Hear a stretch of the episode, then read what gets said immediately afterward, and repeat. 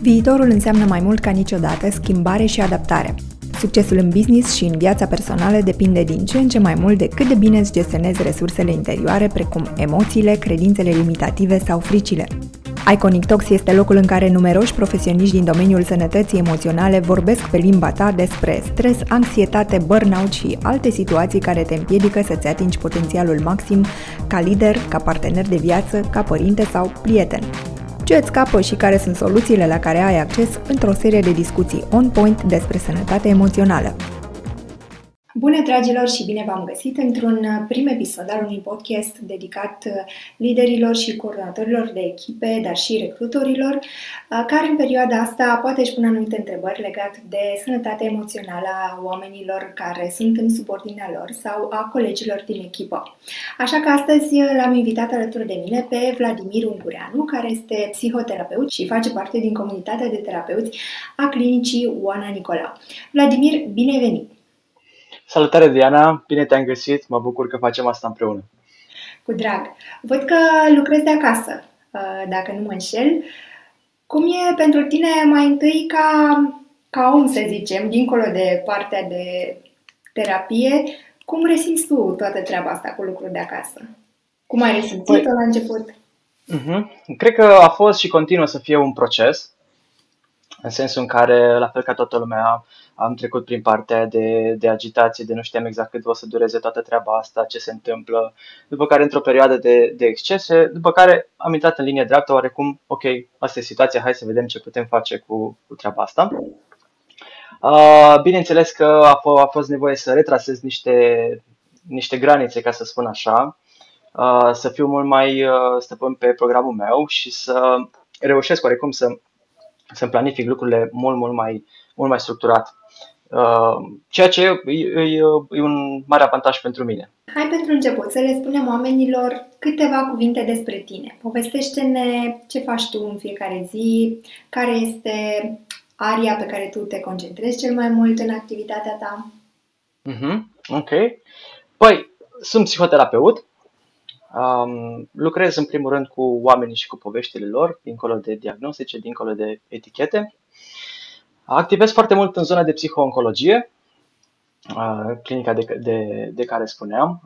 E o zonă oarecum relativ nouă, mai ales la, la noi în țară și destul de mult pe partea de, de corporate, intervenții în zona asta, prin partea de awareness, prin partea de programe, prin partea de psihoterapie 1 la 1.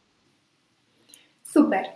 Noi astăzi tocmai despre zona aceasta corporate ne-am propus să povestim și aș vrea să te întreb dacă din experiența ta din ultimul an, să zicem, ai reușit să extragi câteva idei pe care le-ai tot regăsit așa în discuțiile cu oamenii legat de provocările cu care s-au confruntat oamenii odată ce am început să lucrăm de acasă tot mai mulți dintre noi. Din experiența prietenilor mei care sunt pe zona corporate, am putut observa că s-au îngrenat foarte, foarte mult în muncă. De ce? Pentru că, oarecum o explicație ar fi faptul că munca era o, e o punte față de ce a fost înainte de, de pandemie. În același timp, lucruri care, prin care ei înainte um, reușeau să elibereze o parte din stres, nu? faptul că ieșeau la o bere cu prietenii, prin, partul, prin faptul că ieșeau la o alergare sau poate se duceau la sală sau poate se duceau la, la un film, la cinema sau un mall sau whatever, au ajuns acum să, bineînțeles, să fie restricționate și atunci nu mai au partea asta de outlet și atunci stresul se acumulează. Volumul de muncă rămâne același sau poate chiar a crescut, însă partea asta de, de outlet de mecanisme de liberare a stresului a dispărut sau au fost înlocuite de, de lucruri care nu sunt, uh, nu sunt tocmai funcționale. Bun. Uh, dacă ar fi să mergem cu ideea puțin mai departe, cum se mhm. traduce genul ăsta de emoție sau de stare emoțională în um, felul în care noi ne raportăm la ce avem de făcut la job sau uh, ce se vede din partea unui angajator sau unui coordonator de echipă în momentul în care uh, colegii lui nu, nu mai au partea asta de eliberare, de lucruri care le fac mhm. plăcere. Mm-hmm. Ok. Păi, uh, ce știm din, din, din datele culese pe, pe astfel de temă în literatură de specialitate și din uh, ceea ce reclamă oamenii, nu, care ar contribui la, la, uh, la stresul, um, la stresul zilnic, e în primul rând volumul de muncă. Apoi o parte de, spre exemplu, de claritatea rolului, în care nu știu exact ce atribuții am sau atribuțiile mele sunt difuze. Um, de asemenea, reclamă partea de deadline-uri absurde sau faptul că vine un proiect nou și oarecum tot, totul se dă peste cap. Uh, mai reclamă inclusiv partea asta de tratament preferențial, adică nedreptate. De ce X a fost promovat și eu nu am fost promovat dacă amândoi am lucrat la fel de bine pe același proiect. Și foarte, foarte important, uh, reclamă în partea lipsa comunicării și lipsa sprijinului. Și cred că pentru, pentru manager și pentru HR, aici e nevoie să, să pună piciorul în practică sau mai degrabă să, să pună punctul pe ei. Pentru că prin comunicare și prin faptul că nu e doar rolul meu de manager, nu om care îți, îți spune ce să faci, ci am și rolul de a te avea în grijă. Nu? Și cred că o parte importantă este partea de, de comunicare aici, în care să să verifice cu ceilalți dacă, băi, doar mie mi se pare că omul ăsta nu mai de randament, nu așa, sau să verifice cu omul respectiv, să vadă care e povestea din spate, ce se întâmplă cu el, ce se întâmplă cu viața lui și de acolo mm. să găsească puncte comune, soluții comune. Eu aș vrea să mergem acum un pic mai departe cu discuția și să trasăm așa un fel de linie sau să zic uh, hartă a uh-huh situației care s-ar putea întâmpla cu uh, un angajat prototip pe care îl avem noi în minte, uh, căruia nu îi se oferă ajutor. Și aș vrea să trasăm așa uh, și să-mi spui dacă zic bine. Din uh, aceste schimbări care au avut loc în ultima vreme, primul uh, tip de emoție sau, mă rog, comportament ar fi partea asta de anxietate care se instalează. Puteai să o ai dinainte, poți să o ai acum. Din anxietate te duci în burnout sau nu, poate mai e altă etapă și apoi uh, ce urmează. Deci cumva ca să înțeleagă oamenii că dacă ignoră toată situația asta, cumva se pot întâmpla niște lucruri pe care nu ni le dorim în echipă. Mm-hmm. Ok. Păi, ideea în felul următor, că toată simptomatologia asta care apare, nu e corpul care e obosit, e mintea care e obosită, e partea asta de epuizare, poate sunt și niște insomnii, poate apare niște dureri de cap, poate apare uh, lipsa, lipsa concentrării, lipsa atenției, atenția este mult mai mult uh, răpită de astfel de lucruri, ajungem să ne ignorăm nevo- nevoile, poate. Lasă că trimit mail-ul ăsta și după aia mănânc lasă că mai scriu și raportul ăsta și după aia mă culc. Hm? Și tot facem delay-ul ăsta și corpul începe să oarecum să dea acele semnale.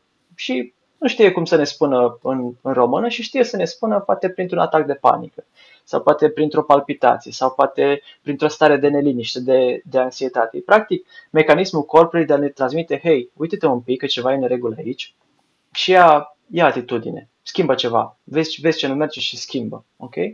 Și ce facem este, cum spuneam, neavând o educație în sensul ăsta, să insistăm, nu? Să insistăm, să insistăm, să insistăm. Și atunci foarte, foarte posibil este, adică, da, este foarte posibil să ajungem într-o parte în care să tăiem relațiile cu ceilalți, să ne izolăm, să zicem, ok, pe nu sunt eficient, hai să depun și mai mult efort și ce să vezi, facem din ce în ce mai mult rău cu chestia asta. Și de acolo încolo, deja Uh, mersul la vale și apare ceea ce noi numim un, un episod de burnout. Deci, practic, e un întreg proces care duce până în, până în punctul ăsta critic. Care punctul ăsta critic înseamnă epuizare, înseamnă ineficiență, înseamnă cinism în relații. Okay? De aici încolo, dacă ai avea o discuție cu un clinician și îi spune toată simptomatologia, el n-ar ști, n-ar ști să facă distinția între burnout și depresie. Okay? Adică ajungem astfel încât dacă cineva n-ar ști povestea din spate de ce ni se întâmplă și ar vedea să, să confunde depresia cu burnout. Și într-adevăr, e, e, o, e o suprapunere. E o suprapunere aici și ajunge să experimentăm tot ce înseamnă simptomatologie de depresie. Bun, hai să începem cu începutul. De exemplu, cum ne dăm seama că avem anxietate și dacă ne-am dat seama singuri la un moment dat, care ar fi câteva lucruri pe care am putea să le facem ca să nu ajungem mai departe cu anxietatea aceasta. Uh-huh. Păi, acum putem să ne uităm fix la anxietate, nu ca o componentă, ca o ca un stepping stone, ca un pavaj pe drumul spre burnout și să adresăm doar, doar partea asta. Însă pe lângă astea vor mai fi celelalte pavaje care vor contribui, nu? dacă nu iau atitudine și nu reglez programul de somn, dacă nu reglez programul de alimentație. Dar să zicem, cum ai spus tu, că anxietatea este cea care ne, ne, ne macină foarte mult. Spre exemplu, aici sunt uh, intervenții de intervenții de mindfulness care funcționează foarte bine, există intervenții de CBT care funcționează foarte bine, de Cognitive Behavioral Therapy. Expunerea știm că merge foarte, foarte bine în anxietate. Nu putem scăpa de anxietate. Deci anxietatea este un fenomen natural care are, sens, are foarte mult sens pe evoluția noastră ca oameni și vine acolo să rezolve probleme sau să rezolve ambivalența. Ok? De-aia toată lumea vorbește nu despre tratarea anxietății, ci despre gestionarea anxietății. Adică am starea asta, ce fac cu ea? Ascult de ea, e un adevăr pe care mintea mea mi l-a, mi l-a furnizat, nu? Sau am și eu un cuvânt de spus, ok? Ideea e să, să ajungem la acel nivel în care să, și da, asta este dezirabil, este extraordinar de greu, uh, să facem ce avem de făcut indiferent de ce simțim sau gândim. Ok? Pentru că mm. dacă eu am o, am o predispoziție către anxietate și să zicem că și factorii fiziologici contribuie, nu știu, lipsa de somn, o alimentație proastă, lipsa sportului și așa mai departe.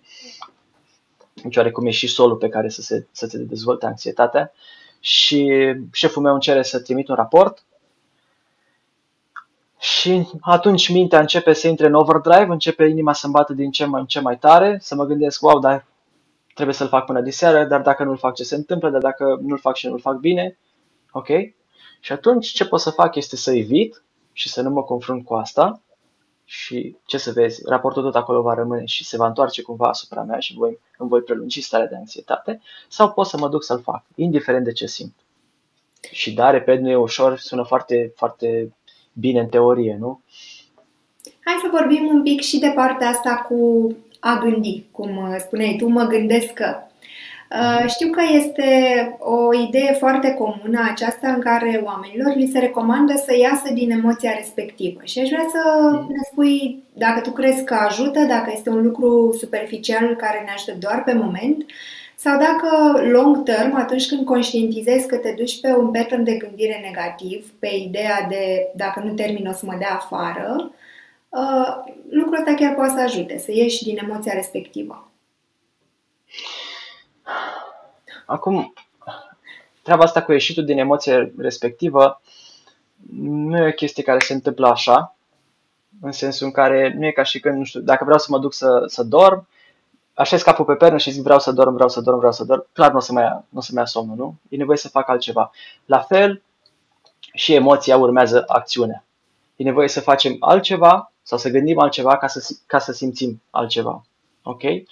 Um, Câteodată asta poate fi problematic, în sensul în care rezolvarea de, mecani- de rezolvarea de probleme să intervină ca un mecanism de coping, care mi-e greu să stau cu niște emoții dificile cu niște, care, sau niște situații dificile care provoacă niște emoții dificile și atunci evit. Evit prin a face ceva. Ceea ce e cât de cât, cât, de cât funcțional. Okay? Mai există partea asta de, din al treilea val, din, din, uh, uh, din terapia pe, bazată pe acceptare și angajament, în care avem metacogniții, gânduri despre gânduri. Ne, ne gândim la gândurile noastre. Okay? Și atunci ce, ce, cu ce vine în plus este faptul că uh, aduce uh, punctul ăsta de vedere cum că sunt doar gânduri. Okay? Sunt doar fraze, sunt doar imagini, sunt doar amintiri, nu au cum să trăinească, vin și trec, asta e calitatea lor importantă și principală, la fel ca și emoțiile vin și trec. Okay? Și atunci important este să te uiți pe partea de valori, să te uiți pe partea de obiective, să te uiți pe partea de acțiuni. De ce e important pentru tine? Ce e important pentru tine azi? Ce e important pentru tine mâine, peste trei zile și așa mai departe. Asta nu înseamnă că vrem să evităm emoția, ci să exersăm partea asta de acceptare. Cu toate că simt asta, simt asta să fac ce am de făcut. Și atunci, făcând o acțiune și emoția se schimbă. Bun.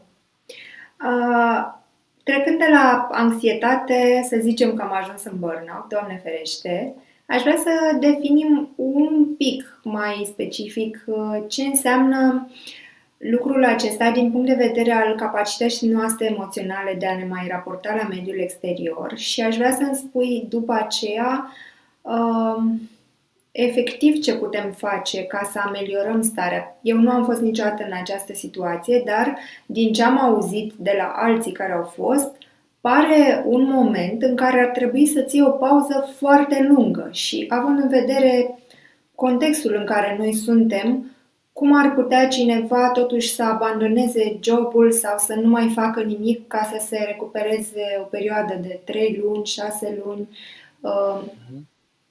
La asta mă gândesc, adică pare o, o chestie în care organismul chiar nu te mai ascultă da. și chiar ai nevoie de ceva lung și poate nu toți oamenii pot să facă treaba asta. Cei drept, da. Um, din ce povestesc cu oamenii din companii și um, atunci când, uh, când țin webinarii pe partea asta, foarte mulți ajung să povestească cu managerii lor, cu șefii lor și să chiar să, să spună partea asta de pauză. Hei, am nevoie de, de jumătate de an sabatic, am nevoie pur și simplu să mă deconectez, să-mi realiniez un pic, să, mă văd, să văd ce e important pentru mine, pentru că în partea asta de burnout, în contextul muncii, la partea de carieră e foarte bine așezată. Foarte bine așezată, de obicei. Deci nu, nu generalizez, dar e foarte bine așezată. Și atunci mai rămân celelalte ale vieții ce fac cu, ce fac cu, cu sănătatea, ce fac cu relațiile, nu? ce fac cu lucrurile care țin de, de mine, lucrurile personale, de hobby-urile mele, de interesele mele. Nu? Și atunci, în pauza asta, omul apucă oarecum să, să se așeze și să, să regândească un pic ce e important. Și în funcție de asta să recapete un pic putere și să vadă cum se, cum se realiniază, retorcându-se la muncă. Desigur, sunt și cazuri în care așa ceva nu este posibil.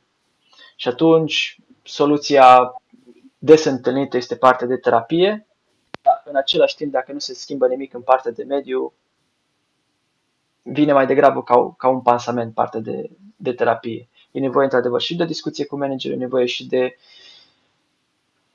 uh, o, o re, reevaluare a priorităților în muncă, poate să discut cu managerul să-mi scadă volumul de muncă, să nu participă în anumite proiecte, oarecum să, să reușesc să o las mai mare cumva.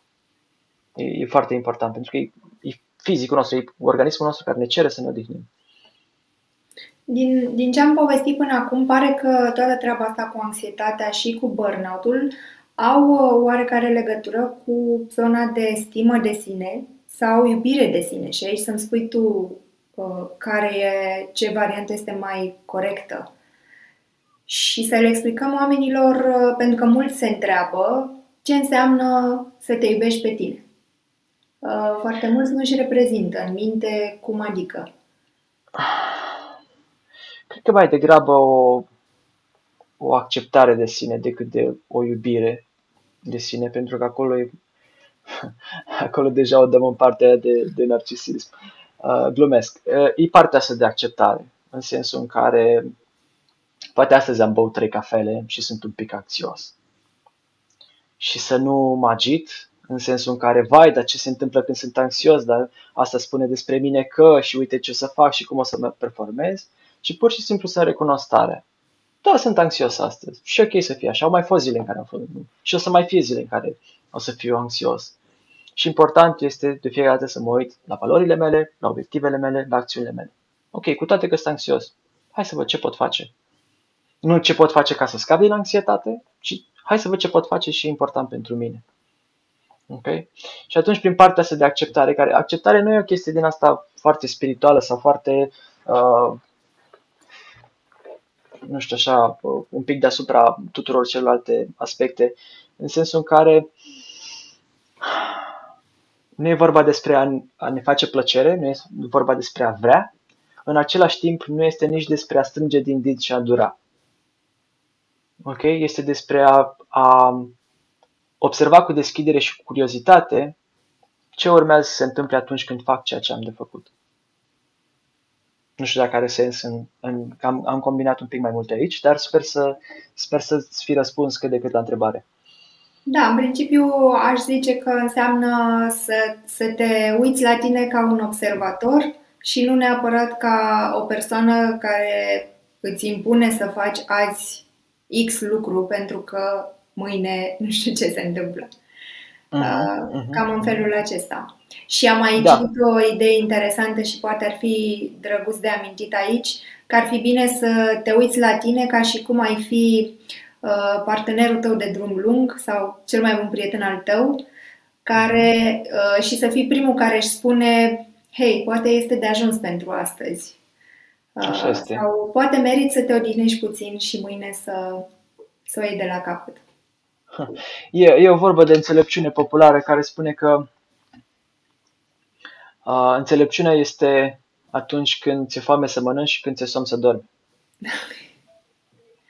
Sună foarte banal și foarte, dar ce se întâmplă este că mai avem un mail de trimis înainte să mâncăm, mai avem un raport de, de făcut înainte să dormim. Și atunci ajungem practic să ne ignorăm, ignorăm nevoile, să ne ignorăm pe noi practic. Uh, bun, eu cam atât am avut să te întreb astăzi. Ce aș vrea să mai facem ar fi să uh, să facem un mic rezumat pentru oamenii de HR, care, iată, poate nu s-au gândit până acum că au această posibilitate pentru echipa lor, mai ales în perioada aceasta în care foarte mulți oameni uh, încă nu știu uh, ce se va întâmpla, cum va fi în viitor. Uh-huh. Care ar fi, să zicem, trei, trei motive pentru care ar trebui să, să zică, uite, vrem și noi să oferim acest beneficiu oamenilor, sau care ar fi Uh, lucrurile care ar trebui să-i determine să facă asta. De exemplu, dacă observați în echipa voastră că se întâmplă ABCD, poate ar fi momentul să, să oferiți un astfel de beneficiu oamenilor. Mhm. Păi, de obicei atunci când o, o persoană de, de HR, să spunem, observă lucrurile de genul ăsta, clar vine cu niște soluții, nu? Poate are nevoie de o mărire, poate are nevoie de uh, un proiect care să-l stimuleze din punct de vedere creativ mai mult, ok? Și aplicând aceste soluții și văzând că, bă, productivitatea tot e scăzută, tot există o stare de nemulțumire, oamenii sunt în continuare obosiți, atunci poate asta ar fi un, un semnal de alarmă, cum că e nevoie de altceva. Și atunci, partea asta de, de, de psihoterapie cred că, cred că ar ajuta mult. Cred că ar ajuta mult în direcția asta, ca, repet, ca beneficiu pentru, pentru angajați. Uh, referitor la, la, prima ta, la prima ta întrebare, uh, acea de. Uh, scuze, care era? Că am uitat-o și eu. um, nu, hai să ne concentrăm pe, uite, asta e un lucru, aș zice așa. A, trei motive, da, trei motive pentru când care... Când se scade productivitatea, Hai să mhm. zicem și despre comunicare. Dacă observ că sunt mai multe conflicte în echipă decât până acum. Uh-huh. Uh-huh. Da, dacă observ că sunt mult mai multe conflicte în echipă, dacă simți că oamenii ajung oarecum să nu se mai să nu se mai înțeleagă, dacă observ că sunt membri ai echipei care ajung să se, să se izoleze și să nu mai fie la fel de comunicativ ca, ca înainte. Repet, partea asta de, de comunicare este foarte, foarte importantă aici. Pentru că împreună găsim soluții. Uh-huh. Și un comportament în uh, relație cu liderul, nu știu, ce ar trebui să-i dea de gândit? Uite, poate dacă oamenii nu mai, nu, nu că nu înțeleg, nu mai, nu mai pun în practică ce li se cere sau pun cum vor ei, nu cum li se cere. Cum am putea Poți să detaliezi un pic? Da, în sensul în care uh, tu ca lider ai senzația că oamenii nu mai înțeleg ce vrei să le spui. Că vorbești, dar nu se întâmplă ce, ce zici tu, se întâmplă altceva. Mm-hmm. Ok. Nu știu cum am putea să definim. Sau poate altceva. Deci mă interesează dacă ar fi vreun semnal din asta uh, pe care să-l detectezi în relația dintre lider și un coleg din echipă. Păi, cred că ăsta ar fi semnalul, nu? Ok. Da, deci ăsta ar fi al treilea. Ok. Când simți că oamenii nu mai, nu mai înțeleg ce, ce vrei să le spui sau când simți că nu vorbești pe limba lor. Exact, exact. Și cum spuneam în, în ce știm din date este că ceea ce reclamă oamenii că îi împinge spre burnout este exact lipsa comunicării și a sprijinului. Sau Bun, faptul că ei nu resimt această da. comunicare și acest sprijin am închide cercul cu, cu chestiunea mhm. asta. E partea, ca să recapitulăm, este așa, partea de productivitate, un prim semnal, dacă scade, uh-huh. partea de comunicare în echipă între membrii echipei și cu liderul și uh-huh. partea de uh, înțelegere corectă a mesajelor, să zic așa. Exact. Bun. Vladimir, îți mulțumesc tare mult pentru prezența ta de astăzi în podcast. Și eu îți mulțumesc, mi-a făcut plăcere. Te așteptăm cu drag și altă dată să mai povestim poate și punctual despre anumite lucruri care se întâmplă efectiv în zilele noastre cu noi și între noi, ca să zic așa. Sigur, sigur, cu mare drag. Dragilor, vă mulțumesc și vouă că ați stat alături de noi până la final. Noi vă așteptăm aici în fiecare săptămână cu informații noi despre ce ni se întâmplă nouă în relația cu noi, dar și în relația cu ceilalți. Până data viitoare, stați aproape și urmăriți-ne pe toate canalele noastre sociale pentru că o să postăm acolo informații foarte, foarte interesante care sigur uh, vi se vor părea de interes și le veți putea aplica imediat în activitatea voastră de zi cu zi. Dacă te-am convins să acorzi mai multă atenție sănătății tale emoționale, urmărește podcastul Iconic Talks în continuare pentru a descoperi cum poți face din tine o persoană pregătită pentru viitor și orientată spre succes. Urmărește-ne pe toate rețelele noastre sociale, dar și pe canalele de podcasting. Tu ești cea mai importantă resursă pe care o ai la dispoziție, iar aici vei afla cum o poți folosi în beneficiul tău.